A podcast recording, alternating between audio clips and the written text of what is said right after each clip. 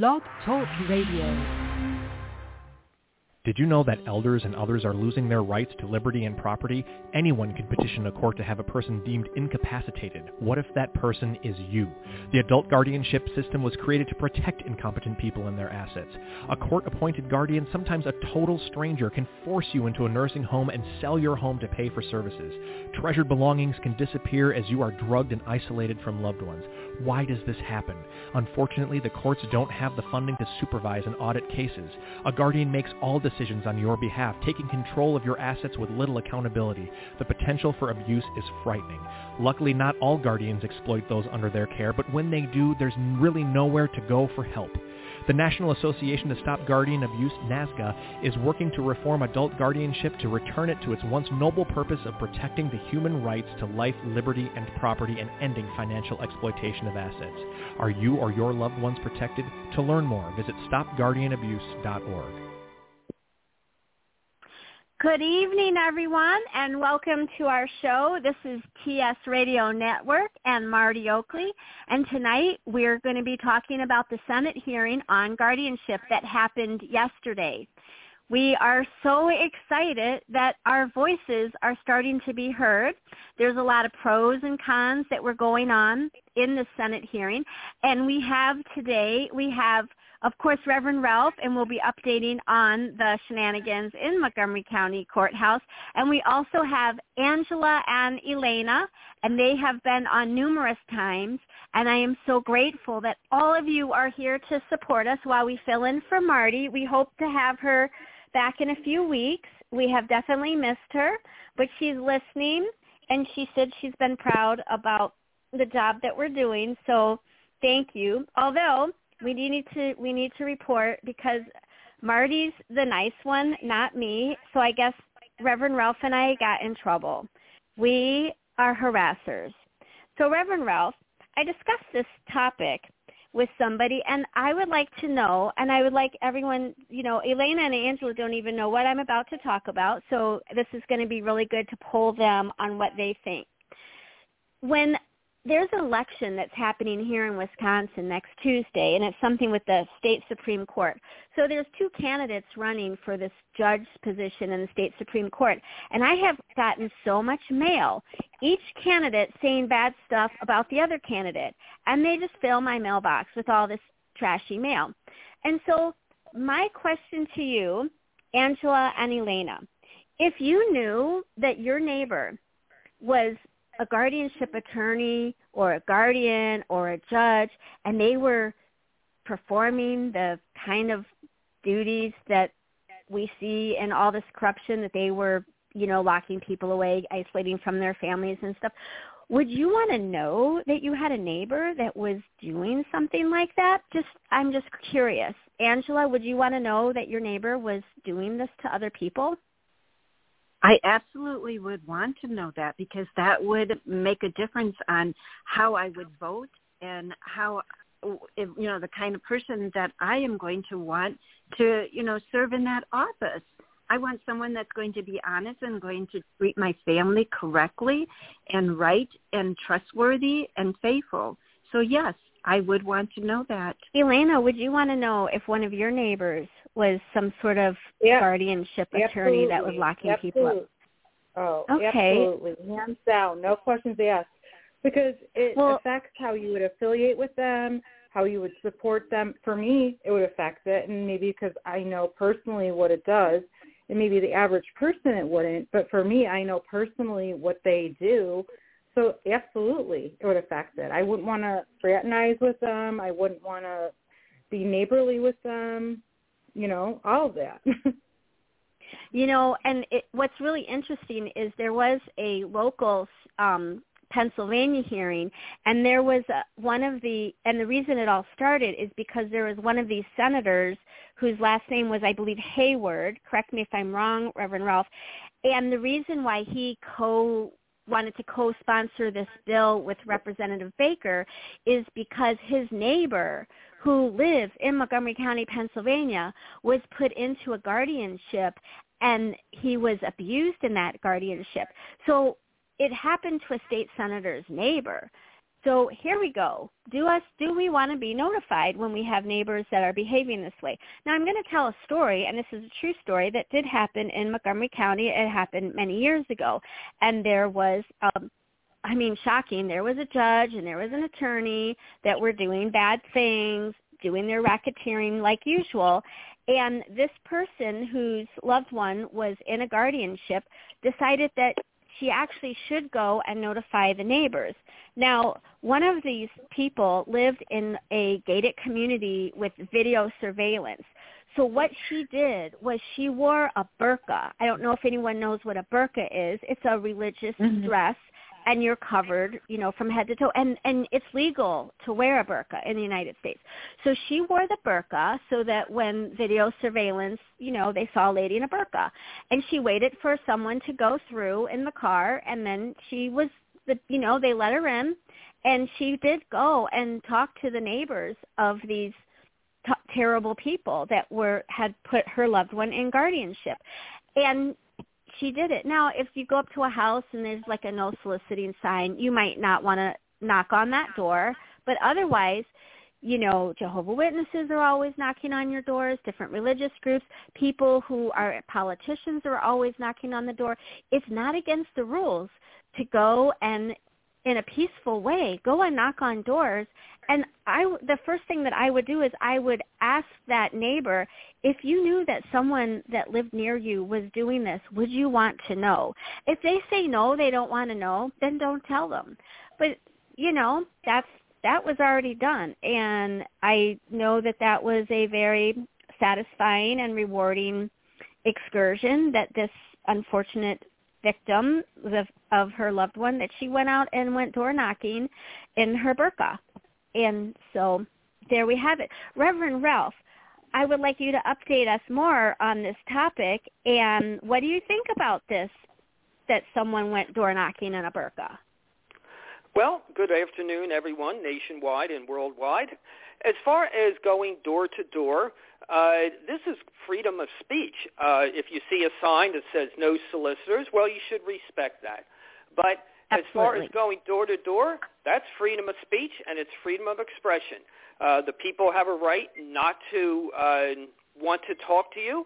If you're going door-to-door selling Girl Scout cookies, people have a right to say no, thank you, and goodbye. But as far as some of these, what I've heard from someone, that if people do send out letters through the U.S. mail, informing neighbors of a person in their neighborhood that is a guardian or a lawyer for a guardian, and they are abusing that person, they have every right through freedom of speech and freedom of expression to contact those neighbors through the U.S. mail. Now, what's interesting is some people will put letters in a mailbox to save a stamp.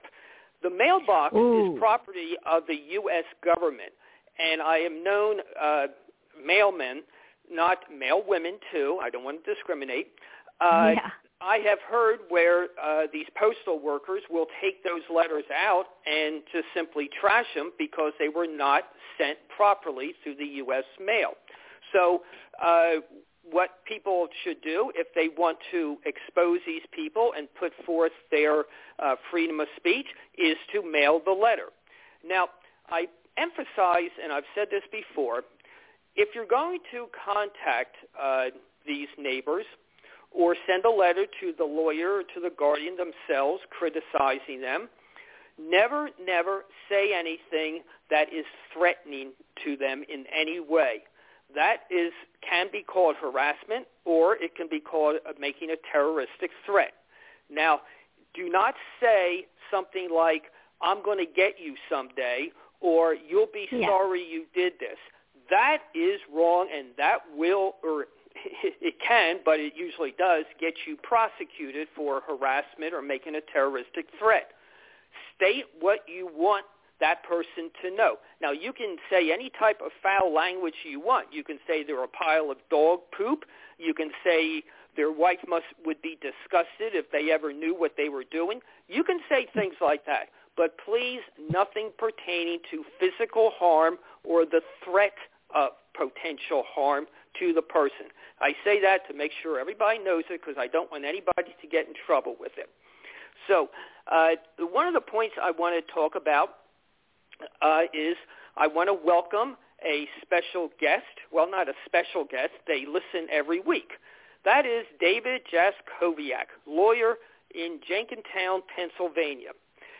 My ex-lawyer had made a comment to me a couple of days ago that he listens to every podcast show that is done just to find out what people are saying about him.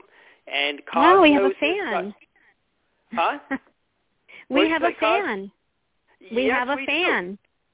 That and again, Coz, you know this guy, David Jaskowiak, and I also know him personally. He is the court-appointed lawyer for my loved person who's been nothing but a crook, a thief, a liar, and a con man. And we always say, or I always say, we often talk about people who are these crooks and con men as guardians and lawyers for guardians. And we say, we will talk about you. We will say the facts about you. And if you don't like them, you can call us on the show and we will put you on. And you can defend yourself if you can in any way. But what's interesting, Coz, is with all the shows I've done since November of 2021, not once have any of those people ever called us up and said, you are wrong, I did not do this, or I did not do the things that you're claiming I did. That tells us our scorecard, which is we always win because we bring the facts out. We don't lie, we tell the truth, and we're ready to defend our facts. So, Jaskowiak, I hope you enjoy the show today because what you've done to my loved person and to other people is disgusting. And what's interesting is when I first met Jaskowiak 2 years ago, he told me that his daughter was getting married up in Massachusetts. And as usual, the father of the bride pays for the wedding. I wonder if someday, I wonder what his daughter will think of him when she finds out that the happiest day of her life, her wedding, was bought and paid for with the blood money of elderly people that had a little memory problem, and that he stole money from these people just to pay for his daughter's wedding and for a little better lifestyle that he could not afford to make on his own. And I wonder what his wife would think about him like that and the rest of his children. I just wonder. Because here you have a guy that has no problems with stealing from people just to compensate for his lack of ability as a lawyer. So welcome David Jaskowiak from Glenside, Pennsylvania. Now, one of the number. Yeah, go ahead. If you'd like to respond, if you'd like to respond, Mr. Jaskowiak, hit one, and I will see you, and I will patch you through. So we have a full board, but I'm sure that you're on and listening, and I bet someone that you love, Reverend Ralph, is being billed for this, for the listening. So you know, Coz, now another. Yeah, go ahead, Coz. Yeah. Well, I also know that you had another situation that happened up there. It's just ridiculous. Like you can't even like send flowers. Oh yes. Yes. Did you want to tell about that? Yeah. Oh my goodness. It's unbelievable about these people. First of all, I picketed again this week up at the courthouse. Oh. And when I sent the picture to you, Coz, so when you get it up, that'd be great. But when the people see it on the Facebook section, Shenanigans in the Public in the Montgomery County Court, you will see that I'm wearing a woolen hat and gloves. Well, it was very cold on Wednesday, about 30 degrees with a wind chill factor. So, yes, I was very cold. And I was there about 4 hours. The police never bothered me. They saw me there. They walked back and forth across the street. Lawyers saw me. They basically didn't pay any attention to me. And I had a couple of nice people congratulate me and wish me well for what was on my sign. So it was a very good, a worthwhile day of picketing. And I plan to do it on a regular basis and make up new signs every time to get the message out.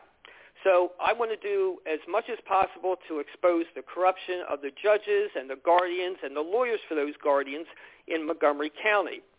Now, another thing I wanted to mention, so at this time, I cannot see my loved person, who will be 98 in a month, because I am not paying any more, $75 per visit, to see my loved person in a nursing home because of the lies that the guardian, the person, and supposedly staff at this nursing home have been making up about me for the last year, claiming I get this person. I have a quick question, Reverend. Yes.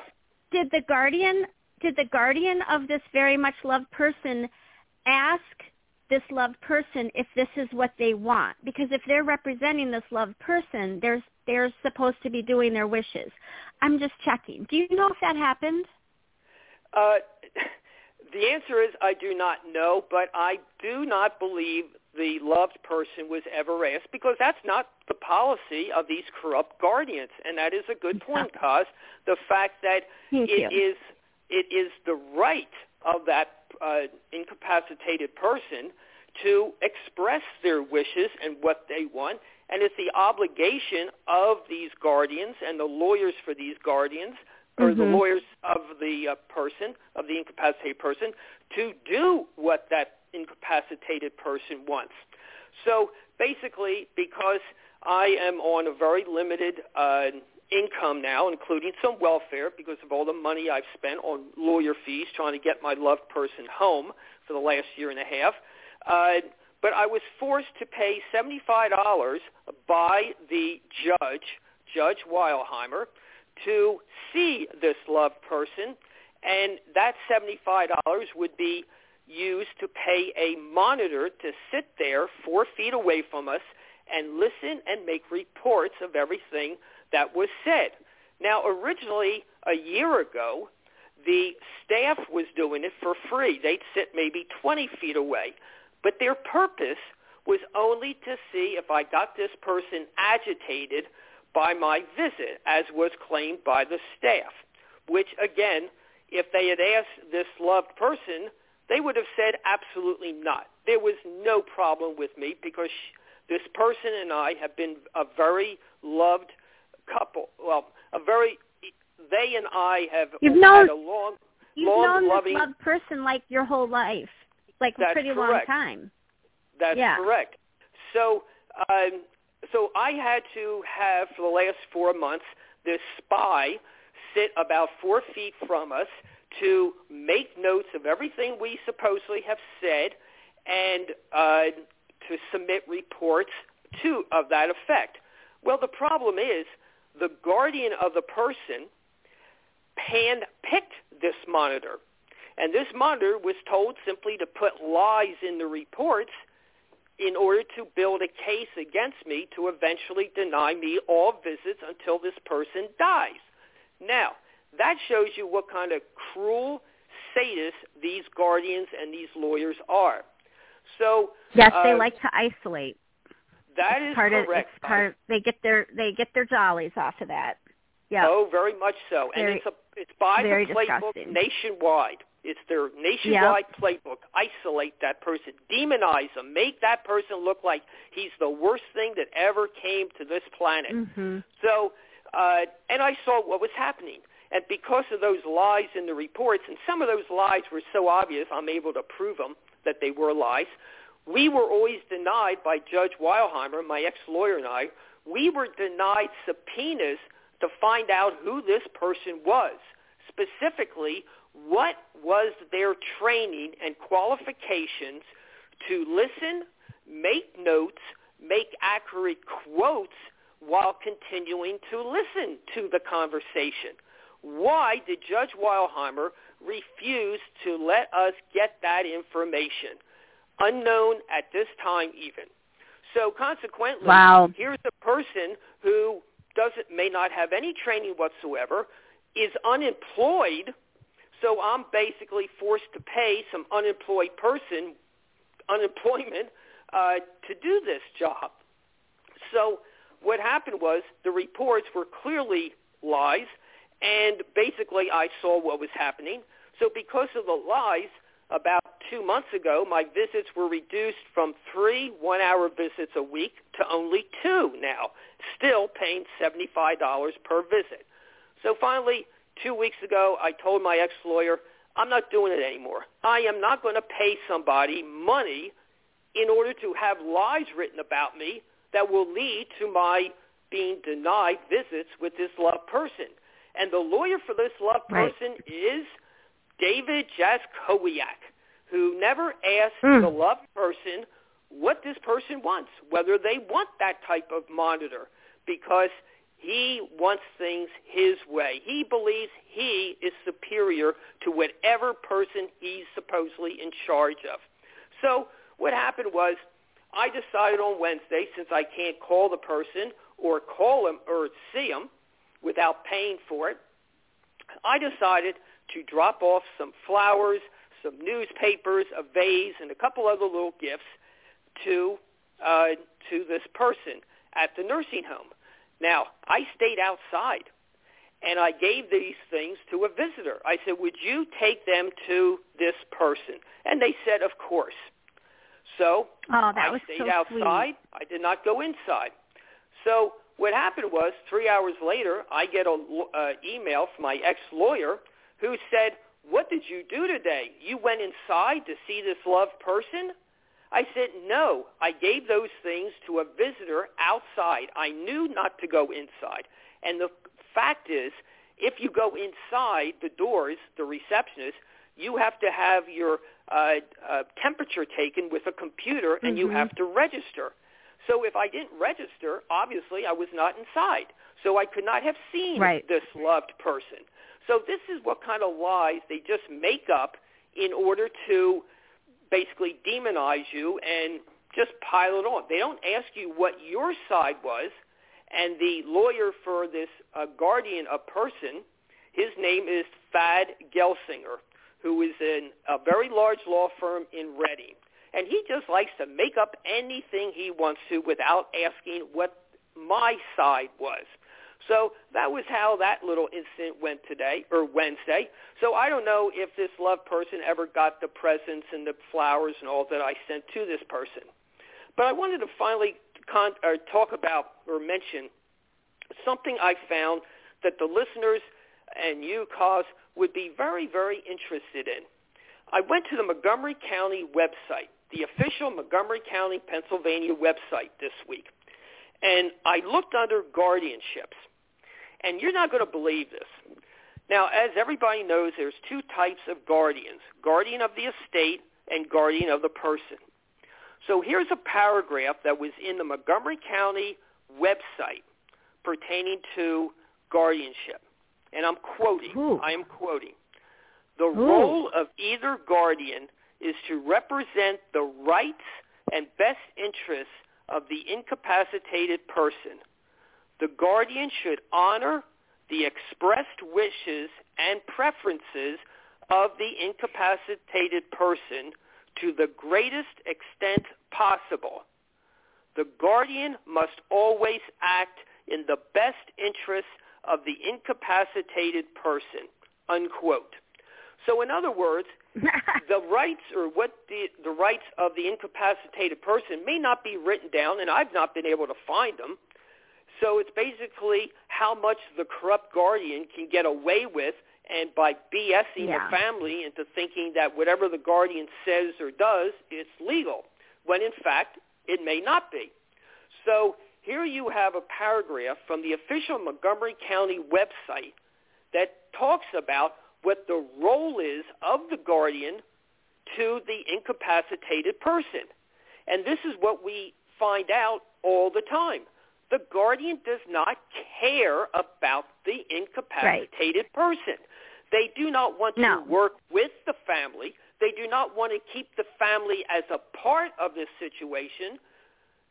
They want to own that person and deny the loved people, the husbands, the wives, the children, the right to see their loved person in the greatest need of these people's lives, usually because they're losing their memory. Now, that is one of the saddest things that a person go through. They know they're losing the memory. Their children, their spouses know this. And this is the most important time of their lives to have people, the family, love them, surround them, and support them. But that's not what these guardians do. They literally believe they own these people. And that's where it is most disgusting. Now, something else I came across before I conclude, Coz, that this rights of the incapacitated and so forth reminded me of something else, the Geneva Convention. Now, the Geneva Convention started back in the middle 1860s during the Civil War.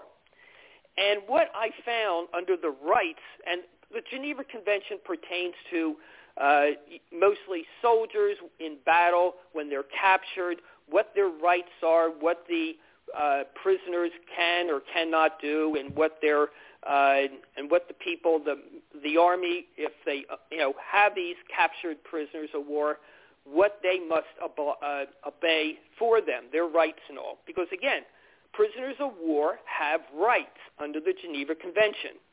And these are some of the things I thought were interesting.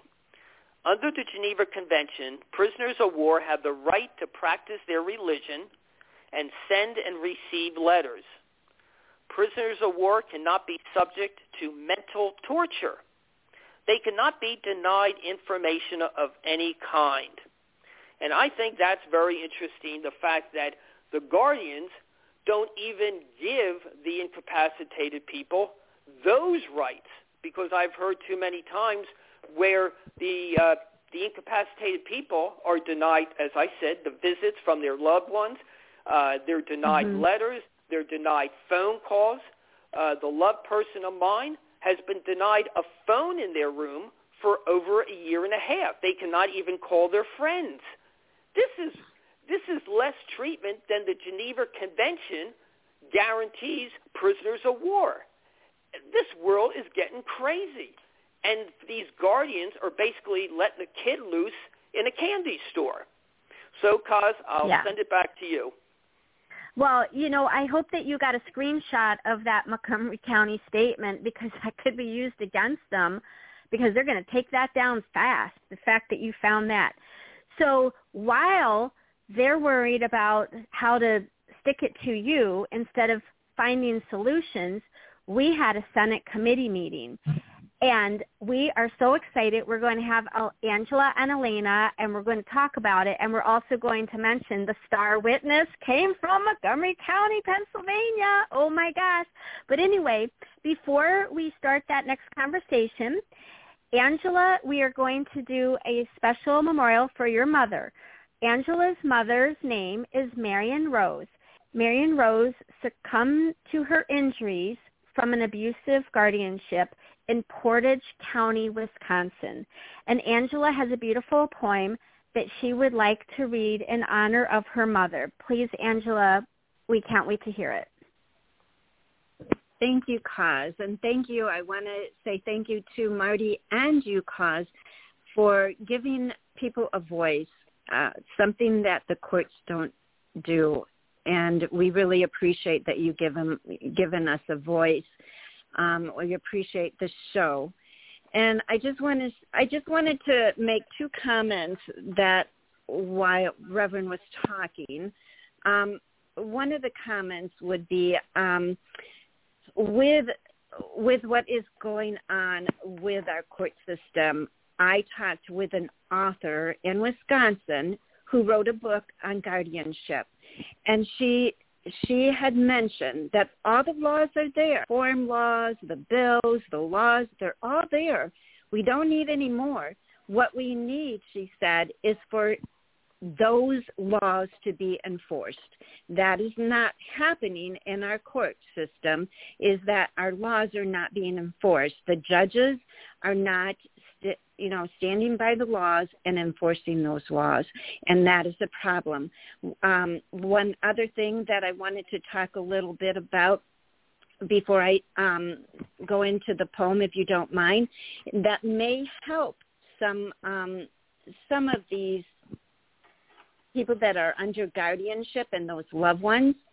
I was talking with Kathy Bossy. She's done a lot of work with this, and that is mail fraud, wire fraud, mail fraud. If you have an attorney that is, you know, that is doing the guardian of estate, and that attorney is,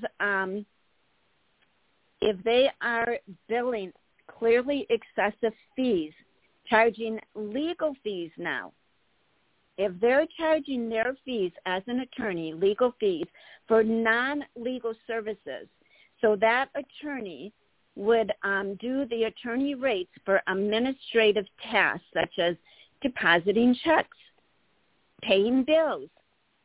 Those results in clearly excessive fees. So that is one issue. They are not allowed to charge their attorney fees for paying bills for that ward.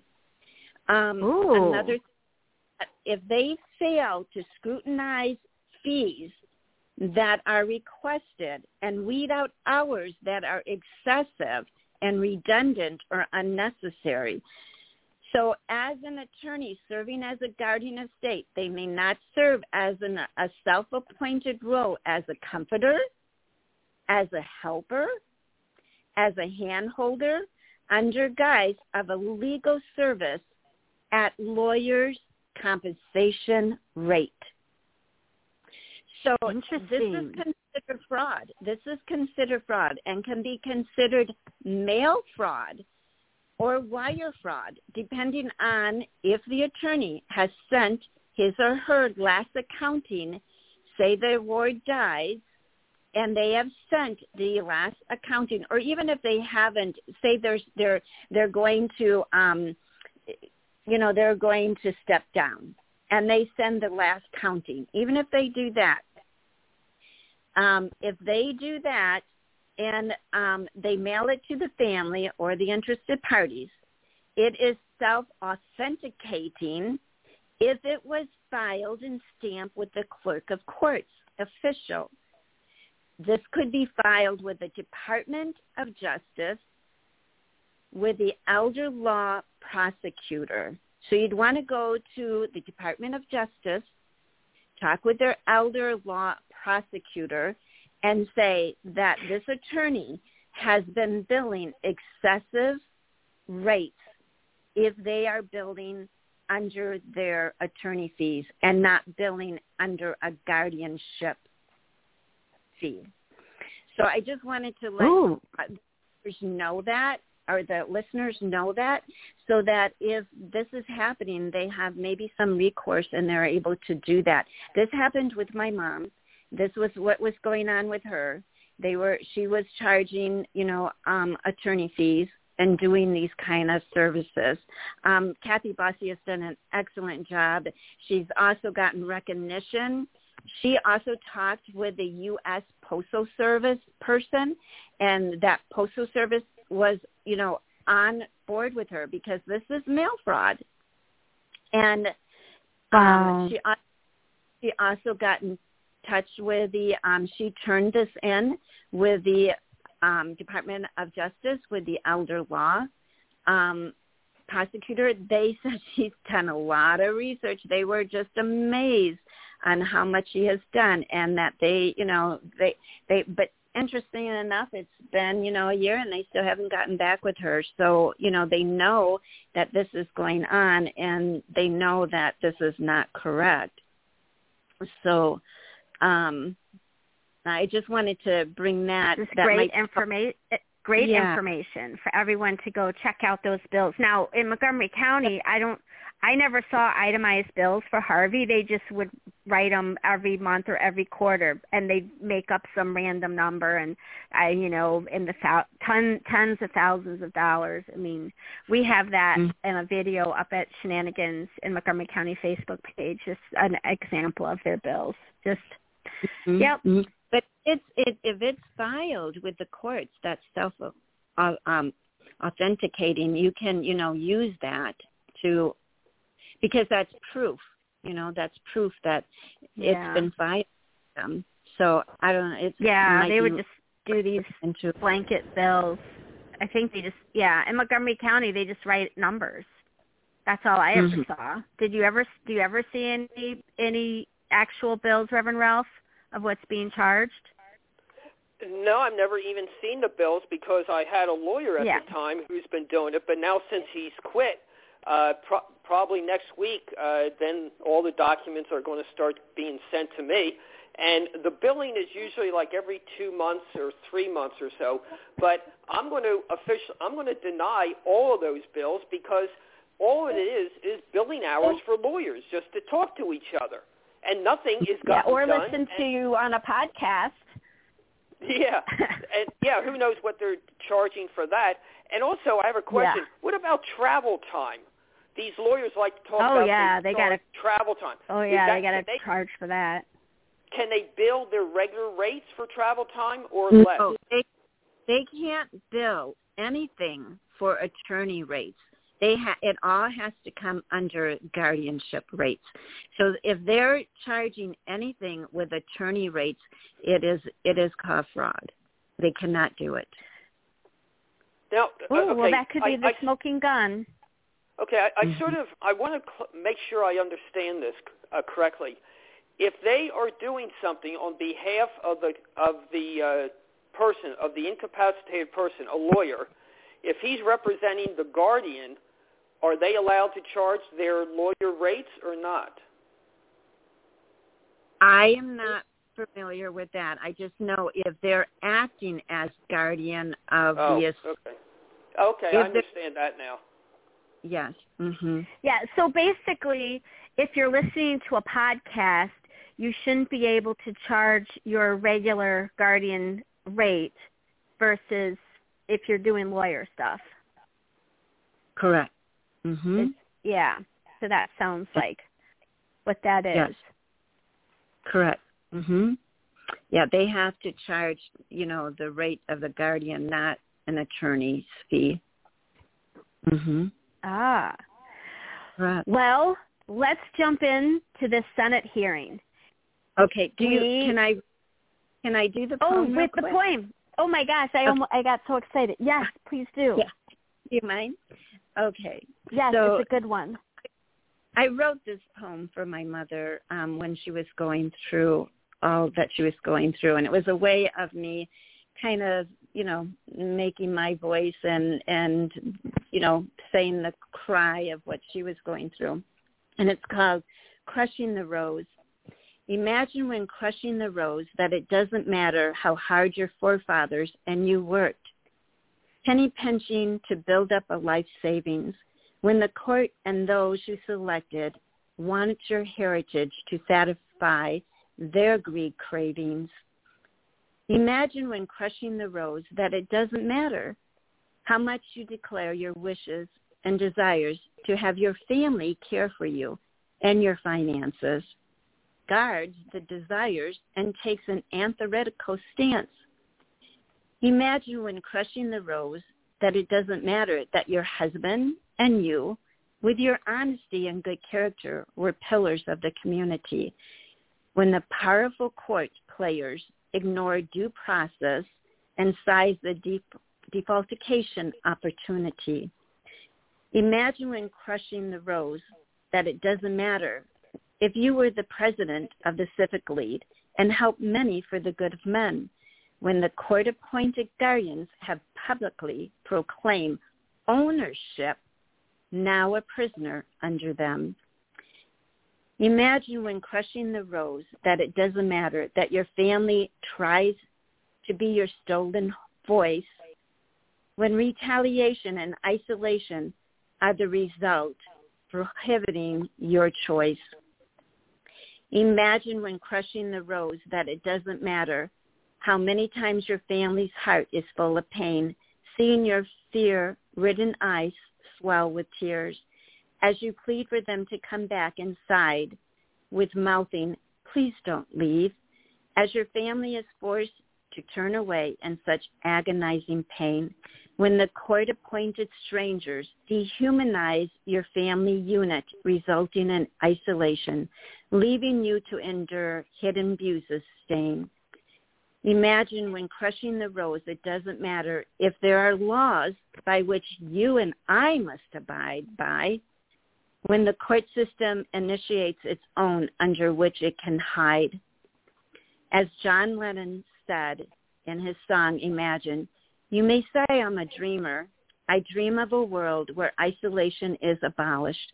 And as I walk through the rose garden with my daughters, the music of my own choices chimes through our ears. May we not be ignorant to believe that this is not our fate or your fate.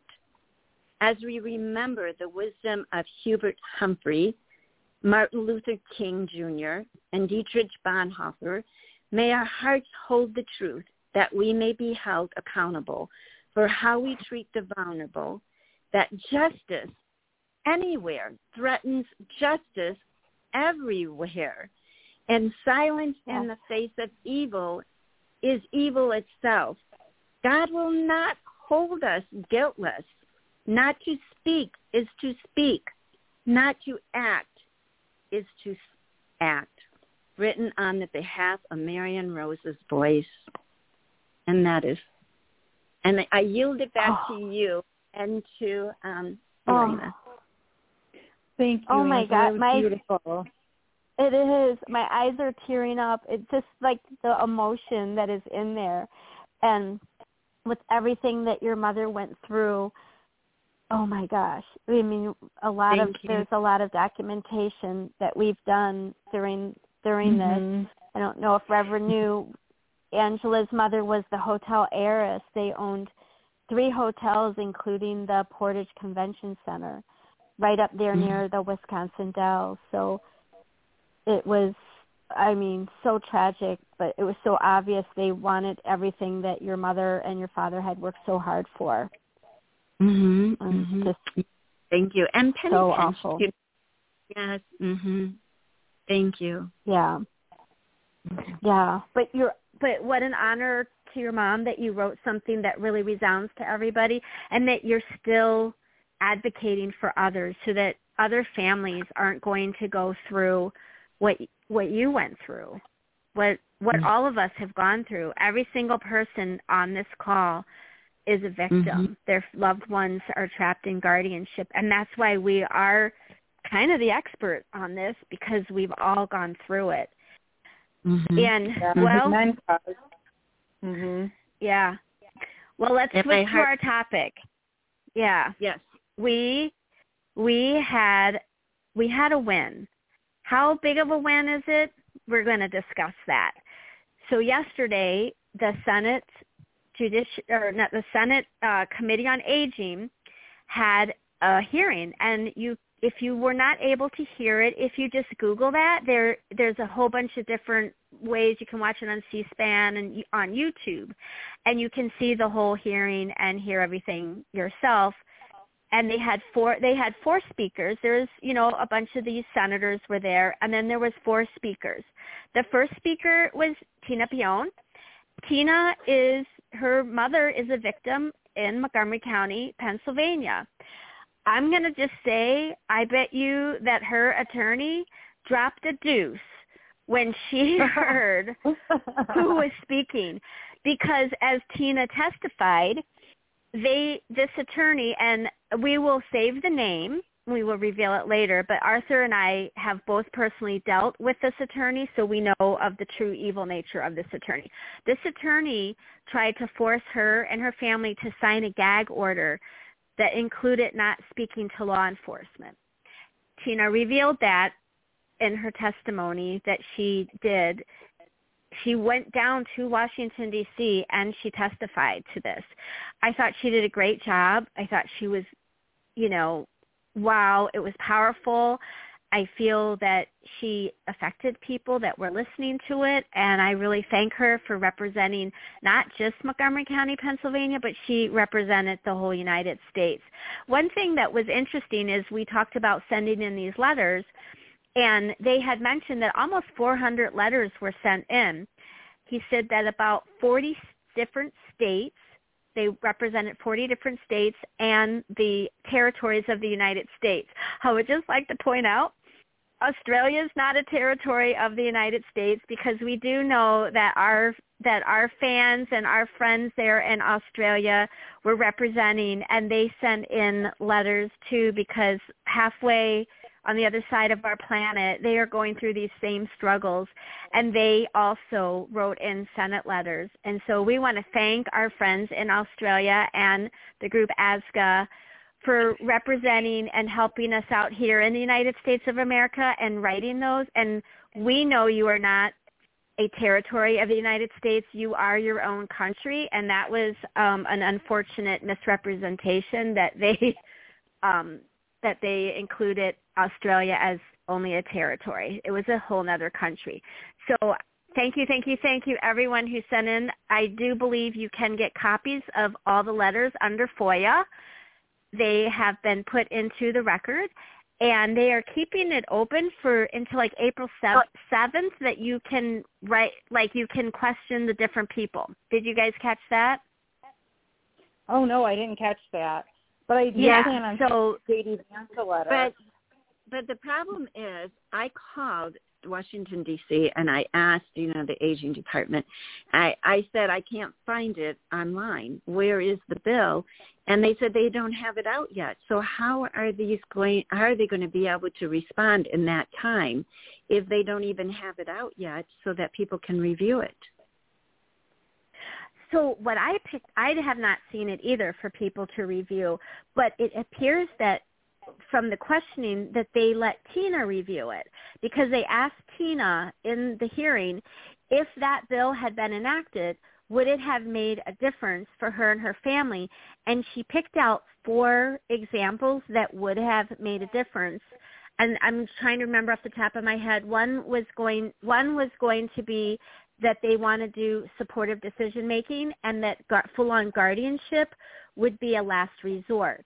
Now, the legislature, if they pass these laws, the judges are going to have to prove that they tried these other alternatives first, because that is what is in the law, is the supportive decision-making. And I know that NASGA, the National Association Stop Guardianship Abuse, is very much in favor of that as a better situation than what's going on right now with the full-on guardianship. So she did mention that would have been something good. I remember her saying judicial accountability, so there must be that is in the bill.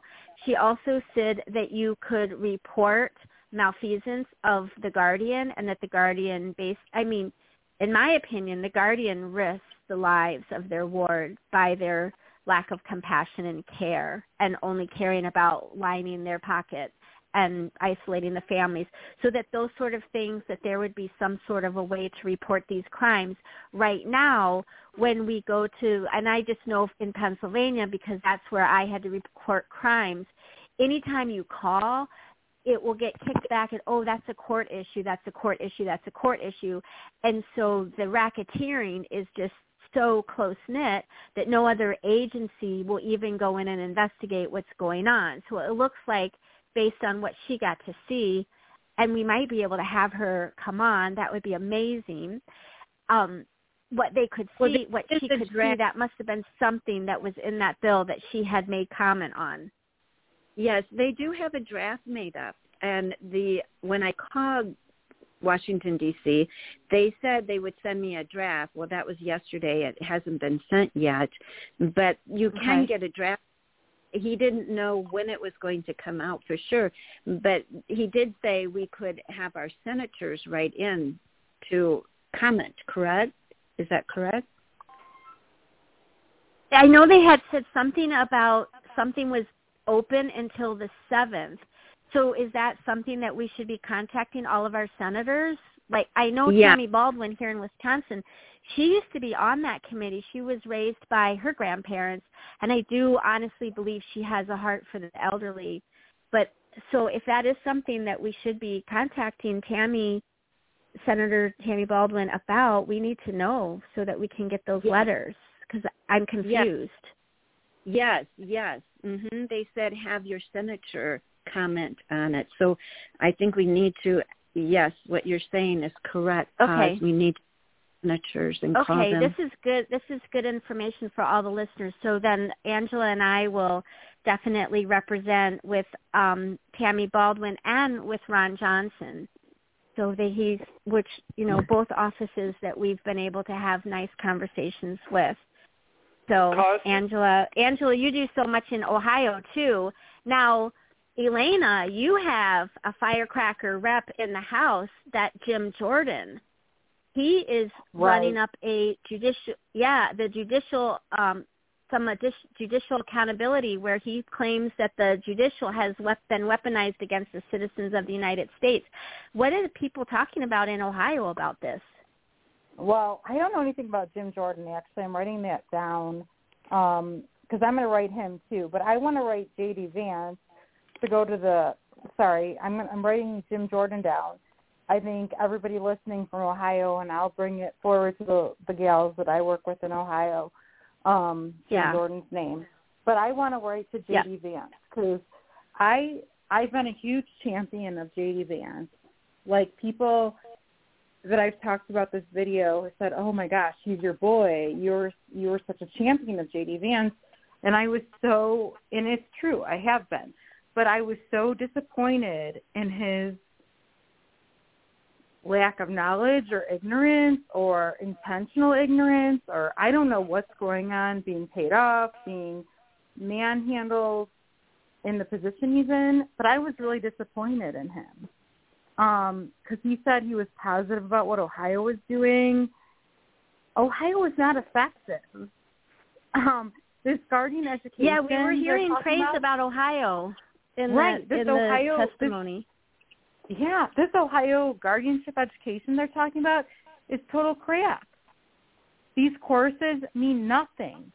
And I guess the bottom line is and I guess J.D. Vance is asking this, which I think is an honest, good question. I'll say that. What's the difference between a family member or a professional guardian? Usually, of course, I think a family member is better. But I don't think a family member should have no oversight either, because I had a family situation. And if you have no enforcement or no accountability, that's the problem. That is the problem. Right. The judges don't have enforcement or accountability because they don't want to ruffle the feathers because it's all moneymaker. You know, it's all moneymaker. Yeah. So they don't want to ruffle the feathers, period. Yeah. I would agree that family should have oversight just the same. But I feel the crimes that we hear about, I haven't heard about a family member. I hear it's all professional guardian. And in fact, when I was at the Wisconsin social worker convention that I was allowed to go speak at, it was the same. The woman, I sat next to the woman with APS, and it was the same thing. She said it was everything. There was also some state attorneys. It's all the professional guardians that are causing the problems. And was the concern is what I was hearing coming out of Wisconsin.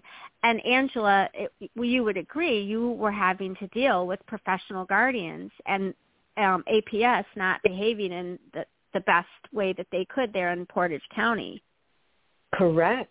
Absolutely correct. Yeah. Oh, yeah. I would think professional guardians are the worst. But if you have a person that's in total control, and let's just face it, money is the root of all evil.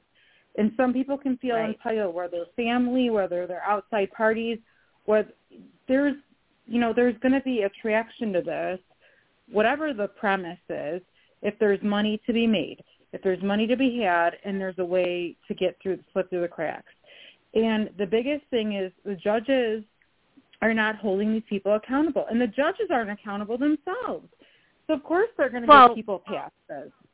Well, in our opinion, we all think that, and in our opinion, I mean, and I've only had to deal with Montgomery County, Pennsylvania, but I think Reverend Ralph would agree, there's got to be some sort of payoff that these judges are getting, and I'd love to figure out how it's happening. I did talk to an attorney in Wisconsin, and he told me usually how it's done is the judges will go on vacation, and their buddy paid for them to use, paid the Airbnb fees and paid the vacation. They're always buying when they go out for dinner, like little things. Also, I have heard that there is, like, when they do these inventories and they go into the homes, they take all the jewelry and the antiques and everything, and they don't put those in the inventory. In the county. And they give those, yeah, and then they sell them at flea markets and stuff to make some extra cash. So, but it's hard to prove all that. Coz, this is Reverend Ralph. I have a comment on just what you just said. One of the things I did when my loved one was literally kidnapped from the house, what I did was I took my cell phone and I took maybe 2,000, 3,000 photographs. I took photographs of the outside. I took photographs of the inside, basically as my way of trying to make sure this person remembered all the nice things in this person's house. But what I did was specifically I took a picture of every chair, every painting, every picture, every plate, every lamp, everything. And that was just to protect my loved one's financial interest, because if they do what you just talked about, just claiming, oh, there wasn't really anything of value and this and that, well, I have documented proof of every little item in that house, so well, I can prove. Yes, go ahead. Reverend Ralph, like, I wanted to, first of all, I wanted to tell you thank you for sharing your story, and I'm sorry for what you're going through with your loved one. For sure. Thank you. You've given some really great information, but what you said just struck a chord with me because I did the same thing in my situation, taking photo documentation and all of this. I did all of this that you're saying you did. Just so you know, I did all this that you did, and in the end it didn't mean anything. I went to the police. I went everywhere. I went to the court system everywhere, and nobody would do anything because it was obviously gone. Well, I agree with you on that, the fact that once it's gone, that's why I'm fighting the eviction of me right now, because they, the guardian, the lawyer for the guardian, and Jaskowiak and all, they've been trying to evict me for the last 4 or 5 months, and I know that once, if it happens, and it's on appeal with the Superior Court, that has been filed, the appeal.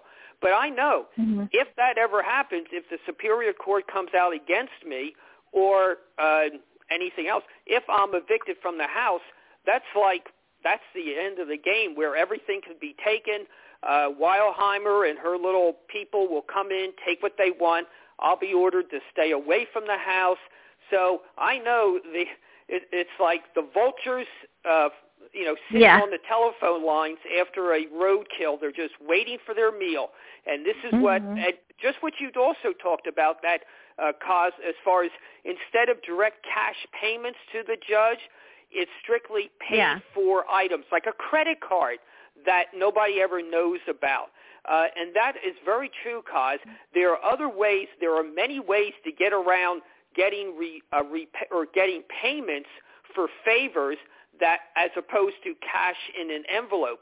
And this is something that people don't understand. And those, about 12 years ago, those 2 judges in Luzerne County, Pennsylvania, that were convicted, where they were sending tens of thousands of children to a private prison for kickbacks. This is to 2 judges in Luzerne County, and they were sentenced each to about 20 years in prison. Now, what's interesting was they didn't get convicted of what they did. The IRS got them for not paying taxes on what they were paid, like a free condo in Florida and other favors like that basically nobody could ever find out about. You know, leasing a car, like leasing a Rolls Royce or something, there'd be no way that anybody could find out that person A leased the car, but they allowed the judge to drive it any time he wanted. There'd be no way that could be ever discovered. So, there's many ways criminals can find many ways to get around things. Oh, thanks. Yeah, they're right. They're experts. It's white-collar crime. They're not. I mean, they're not stupid. You just have to wait for them to mess up. Now, those Luzerne County, isn't that one county over from Montgomery County, Reverend? Is that right there? I'm not sure on that. I'm not sure. I'm sorry. I can't. I thought I had looked it up on a map, and it's right over there. So, I mean, it would be reasonable to assume that all these different municipalities know each other, and they all, you know, they probably brag who did the best scam, in my opinion. But, yeah, there's a documentary. It's called Kids for Cash, and many of these children committed suicide. It is the most heartbreaking thing. Tens of thousands of people going to the FBI and nothing ever being done about this incredible crime that was done to our youth. I remember reading one story. It was like the kid got caught smoking marijuana with a friend, which is, you know, that's not a good thing, but it's not, it shouldn't be a death sentence. And the parent, I think someone like counseled the parent, like, oh, you should have the police press charges on them, like to send them a message so they should never do this again. And that child ended up being sent off to this like child prison for that one offense and committed suicide. So I mean, that's horrendous, but you know, all for money. These judges were not ever thinking about what's the right punishment to fit the crime. It was what's the right punishment to put money in my pocket, which is the same thing as the guardians and the lawyers. What's the right choice? Full guardianship, plenary, to put money in my pocket. It's not about what does this person really want. And so, yeah, the corruption has really got to be addressed. So everyone's on the fence. Is this a good thing or a bad thing, what's going on with the Senate? Because they're going to have to try all these other measures first and have proof that they've done it. Now, we heard some people are looking at there would be more federal oversight over the states and the guardians, and then some of these people in the states were against that and are like, oh, no, we're doing great. What do you guys feel about federal oversight? Angela, well, what do you feel? Federal oversight, good or bad? You know, I think it's a pro and con type thing. You know, there's disadvantages and advantages of it. You know, in some aspects, some of what I kind of heard was like, well, they don't really want it to go to federal, some of the people that were on the Senate speaking, because there are other states that are, you know, chiming in, and they're kind of, you know, saying what is working for them, what is not working for them. And they're trying to get new ideas and how to address this issue. And so I think, you know, in that aspect, yes, if that's really true, if that's what they're doing. Plus, I know with the federal, you know, I mean, it could be that federal is going to watch over them. But then if you get someone in office, you know, as we talked about, Coz, you know, and you can address that if you would like. I wanted to ask you, has everybody heard about 31 judges that were talking about Kids for Cash, and they were, you know, it got exposed, and so they were recused? Did you hear about that? That happened? No. I think it was about 6 months to a year ago, in around the St. Louis, Missouri area, that these Missouri and there is a video out. I watched the video, and they are literally sitting around, you know, talking on the phone, and they're talking about Kids for Cash, and they're actually laughing about it. And it was like a Zoom call, and they were horrified that someone recorded it and put it out there. Correct. Mm-hmm. It's disgusting. Did they ever get in trouble, or did they get away with it? What happened to them? I never heard. No, they, you know, they did get recused. They were, yeah, they had to leave the bench. Mm-hmm. Well, that's good. So, yes. Mm-hmm. Something like that should have made more national media. Yes. You know, yes. 'Cause that's like super disgusting, but it's just so commonplace. They just messed up and someone hit record on the Zoom call, and good for the person whoever posted it. Wow. Elaina, what do you feel? Federal oversight, good or bad? You know, I think it's good and bad. I think there should be some state regulations. But I think overall, I feel like you know, state regulations as far as money and finances go, and, you know, the threshold for income from state to state. But I think the federal getting involved and being a blanket, maybe not good, but I think there needs to be some state oversight, but I think there needs to be some federal guidance on this, because it's you know, the thing is that gets me with this is it's truly ripping, a constitutional right ripping that's happening here. Yeah. And that's what really gets me the most, because it's all federal. It's the heart of it. It's like, this is what our founding fathers fought for. And it's wrong. I'm sorry, yeah. But it's wrong. What's happening is wrong. And that's where I think there needs to be some federal oversight, you know, because it's just ridiculous. It's ridiculous. It's wrong. It's disgusting. You know what I mean? It's just disgusting. I think we can all that have been victim, or if you have families that have been victims to this, can contest, you know. That's my feeling. Yeah. This is Reverend Ralph. Reverend Ralph, yeah. What do you think? Good or bad federal oversight? Bad. Whenever the feds get involved, it's going to mean disaster, and it has total inefficiency. I've never seen a federal agency do anything better than it was before. And what's interesting, we don't need guardians. What happens, or what can be done, is if the family disagrees with what or how a loved one is being treated, there's what's called mediation or arbitration. And it's usually three lawyers that, you know, listen to the case, and they make a decision.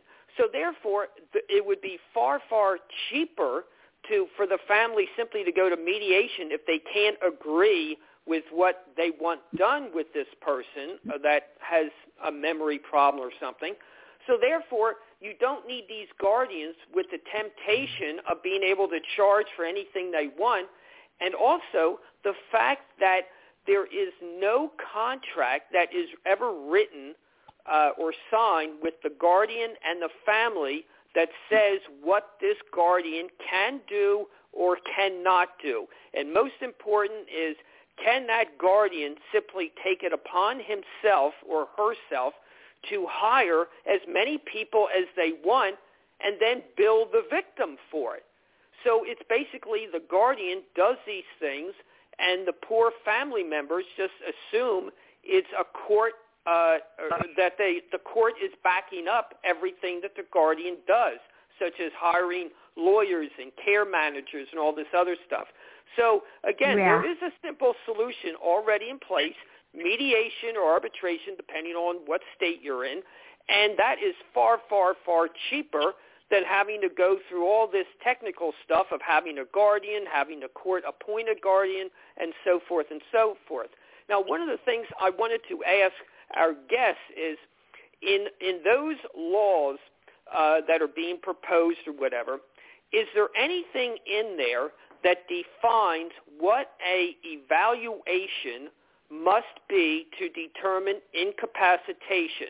Because in Pennsylvania, there are no standards and no requirements as to what an accurate evaluation must be in order to determine incapacitation of a person. Thank you. I did not hear that brought up, and I always think that Reverend Ralph is so onto something when he talks about this. Did Angela or Elaina, did you catch anything being spoken about the evaluations and how they're going to deem people incapacitated? Because there's a scam right there. I did not hear them speak on that. Did you, Elaina? No, I didn't. No, because I did not hear that brought up. Interesting. Because when the psychologist was coming out to evaluate my mother, he literally said, if she does not allow me to, then I can't do it. And they did not. She did not allow him. She did tell him to leave. He was not able to finish it, but they still put her under guardianship. even though there was no, evaluation that was, that was deemed legal for them to do that. Yeah. It sounds like your mom was with it enough that she was like, get out of here. Yes, correct. She told him to leave. Yeah. Wow. Mm-hmm. This is Reverend Ralph again. Sorry for interrupting. One of the things that I figured out because of my 41 years doing lie detection testing was the fact that these psychologists, and there were two of them, two different ones, Ladakis and Ken Carroll, both of them are not and have not been members of the American Psychological Association, and neither one of them were members of the Pennsylvania Psychological Association, but both of those organizations could not tell me why not. Now, if they're so experts in what they do, that's just automatically that they'd be members of those organizations. But my point is that in neither case did any of them ever audio or videotape their session with my loved person. Now, that's important because especially since they both turned out to be crooks and frauds, the fact is that if they don't videotape or audio tape the sessions with a client, then there is no proof that that evaluation was ever done. And whether or not those people ever answered questions or did not answer questions in a certain way. Now, that's important because it's called evidence. And these psychologists have this power to be able to determine somebody's future, which is usually far worse than where or how they were living. So, number one, how hard is it to set up a cell phone that everybody has and push video to record the entire session? Number two, the reports that they make, there's no proof that those reports ever applied to the people they're talking about. It can simply be a cut-and-paste job where they always say the person's 100% incapacitated because they're part of that scam, that racket. So it's just passing it along like, oh, yeah, they're incapacitated in that report. Well, that same report could be used for 1,000 different people. So it is most important, and again, it's the same way with police and their evidence. They have what's called a chain of command, where everyone that takes that evidence has to sign a sheet saying they got that particular piece of evidence. So there's no way anything can be manipulated or changed. But it's most important that these psychologists, if they're going to determine the future of these people, they've got to document and prove that this person did or did not say something a certain way or did or did not fill out a paper and pencil test or so forth in a certain way. Because otherwise, just take my word for it, and they're charging thousands of dollars for something that may not have never happened. Thank you. You have a such a great point. That was not even brought up. No, it wasn't brought up, but it reminds me so much of the movie I Care a Lot. Yeah. Because that's what they pass it along. Oh, hey, this person is getting a little older. This person has some money in the bank. Mm-hmm. And that's kind of what's happening in our court system. It's kind of sad that I Care a Lot is so true and so real life. It is, and Netflix actually interviewed many, many, many victims. I actually got to talk to a producer with Netflix, and my sister and I spent about 50 hours of our time organizing documents, not just our story, but about 20, 25 stories out of Montgomery County, complete with the court records of what has been done in that county, and I know we weren't the only ones that they spoke to. I know they spoke to people all across the country, and I really want to thank Netflix for putting that movie out because I really feel that it brought a lot of awareness, and I do believe that because they did interview so many people who are victims in this guardianship scam, that they were pretty spot on, except they added a little what would you call, little Hollywood with like the Russian mobster guy and everything. But I thought it was spot on how they did everything. I mean, one moment this woman's living her life, and the next moment she's basically under arrest, forced to be drugged and locked up in a dementia unit.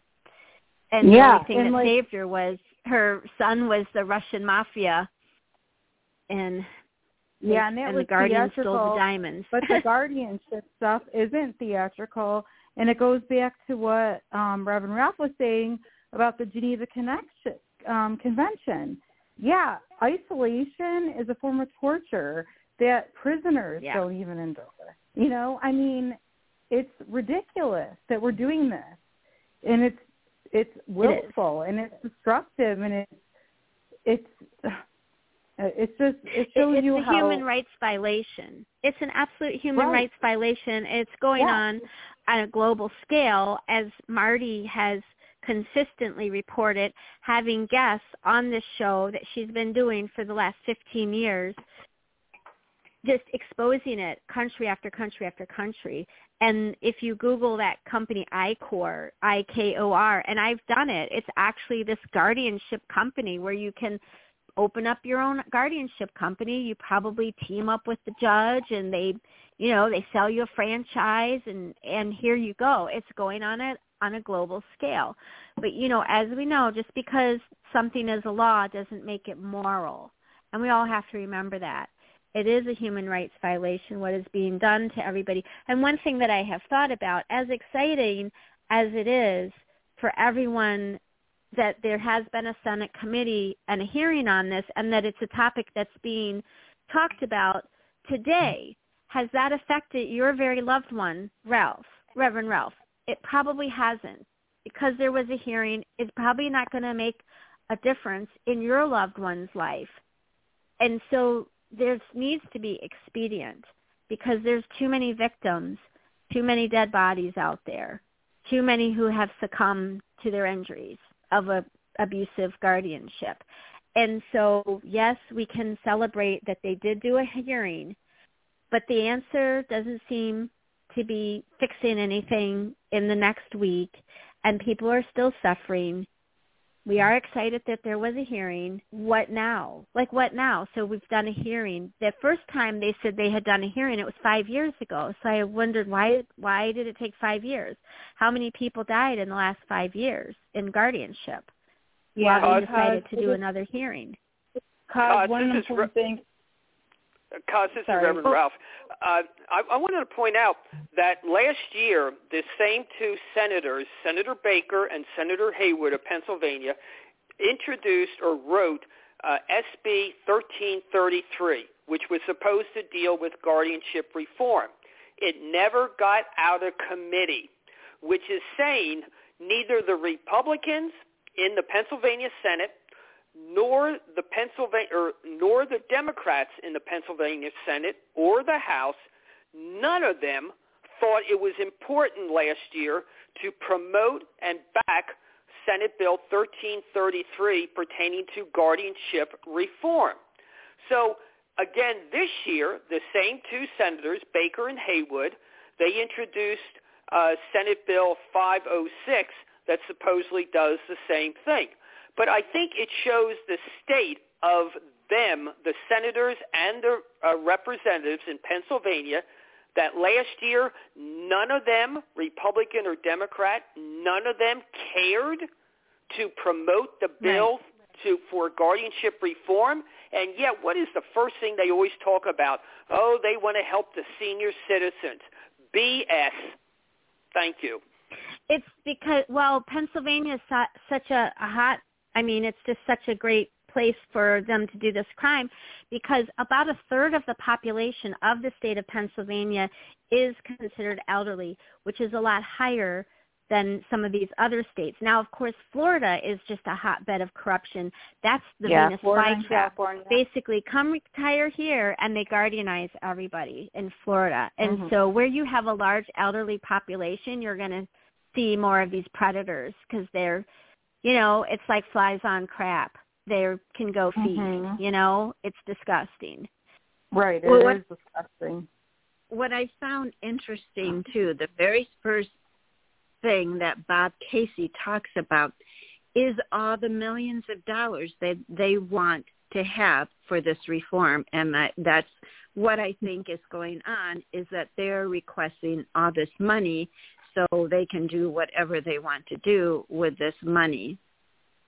So I think that's part of the reform, is that it's a money-making, you know, asking for millions for their particular committee.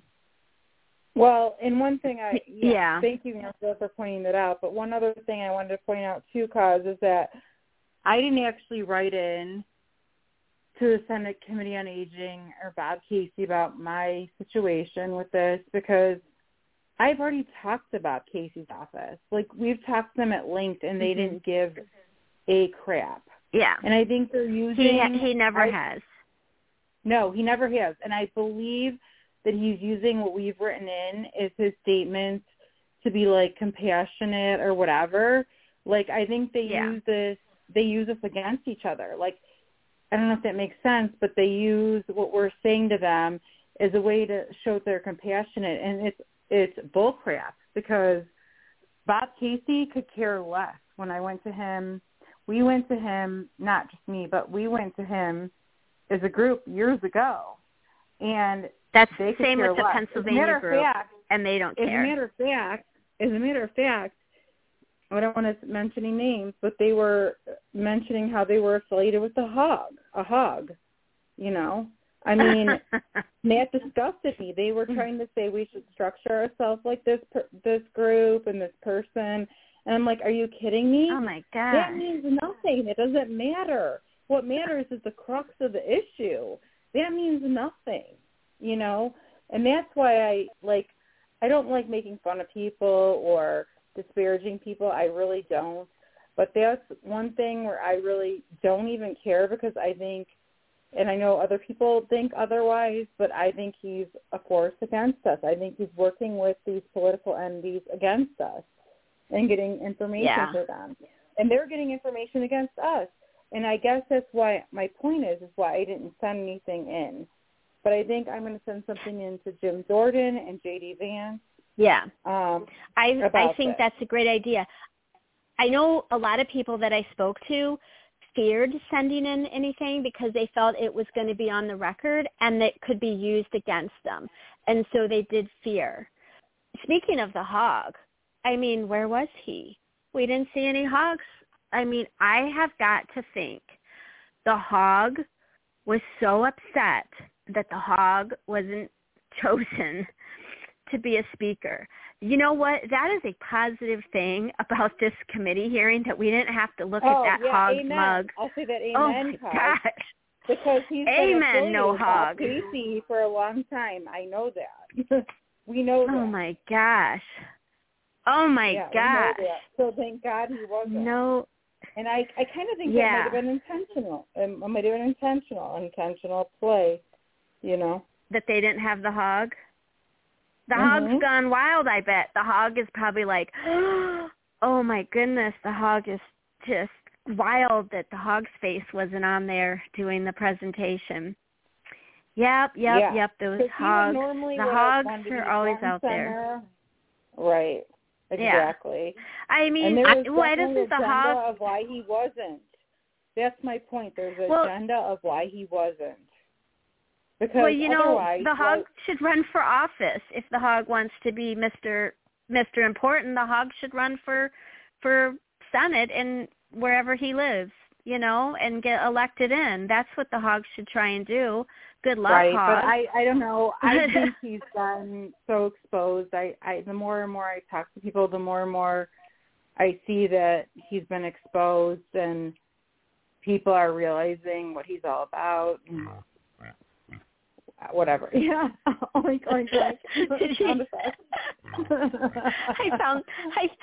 found the sound effect. Okay. Oh, it's like Marty put a little oink sound effect, and I just found it. Oh my goodness! Isn't that the cutest little oink? When we would do our hog reports, it's like we just did a hog report. Oh my goodness! This was unofficial because sometimes. Yeah, sometimes we just we have to have fun. You know, this is a very deep, awful topic. And sometimes you just have to, we got to have, let it cut loose a little bit and oink. Yes, I think you do. And I think that's important. I wanted to talk a little about that too. You know, we really need to focus in about our inner peace. Peace is real important through all of, because you know how it affects, Reverend, I'm sure it affects you the same way. It like gets to the core of you. I mean, you're seeing your loved ones, and they want to be with you so very much, and you see how tearing them apart, and it tears you apart. But I wanted to just speak a little bit about peace, because peace is a real important. There's a few things in life that we really seek for, and that's love and peace. And peace is something that comes from our inner selves, and realize it is. And our inner selves, we are doing what is right, what is good, what is wholesome, what is honest, what is, faithful to our loved ones. And that we need to, look into our inner selves and realize that we have peace that they cannot have. They can't have the peace when they're doing something that is evil and wrong and hurtful and destructive.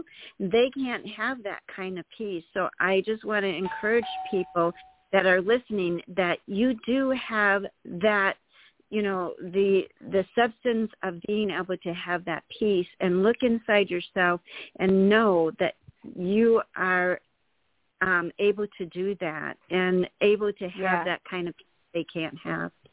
So we have a caller. And we only have about 3.5 minutes, but let's see. We have a caller. Let's see if we can get him through. We got 3 minutes. Let's see. This could add to our last conversation. I think we're going to have to come back. Area code 773, you're live and on the air. Yes, hello. This is Aldona. Good evening, everybody. Thank you for great... Good evening, Aldona. Yes, I would like to add that something is wrong with the American system, because our parents live all life and they have American system. It's not allowing them being old. And like my mom was taken through hospital, so my mom needed medical help and they took her like she would be their privacy. And so this is wrong. I think we have to reform the hospitals. What they doing. Also, when they did evaluation on my mom was completely unconscious on medicine, and based on her unconsciousness in nursing home, they put in the papers that my mom couldn't answer on any of the question. Doctor signed the papers, and that's how they getting the person. And I had same day visit. So attorney at Lightham had visit with my mom morning, and we had afternoon, and my mom was whole day because she had broken hip. They broke my mom's hip, so my mom was unconscious. And also I would like to add it for Reverend Ralph. We were giving my mom sweets every visit, and she never got it. They gave us 3 months later every sweet that we gave her, and attorney contact us that we're giving my mom food we're bringing. So it was like a joke that we were bringing food for mom, and she never got it. These people are professional killers, and Jaskowiak is hearing the show. You know what you are doing. And I'm ashamed because your last name is Polish, and I'm Polish. And I think your grandparents came to this country, survived World War II, but you're stealing money from other people. And it's shame on you. And I believe what Reverend said, your daughter someday will figure out your basically how you make the money. I'm sorry, I'm kind of emotional about it. Yeah, this has been a great show. We've got about 30 seconds left. We definitely have to have everyone here. And Aldona, we would love to have you join us. You are so amazing, such a great advocate. And to hear your point of view from another country on how elderly should be treated, because we don't know. We live in the United States. This is all we know. But anyway, with that, we're going to say good night to everybody. Everyone say good night. We will not be on next Friday for the holiday, but we will see you in 2 weeks. Good night, everybody. Good night. Love you. Love you all.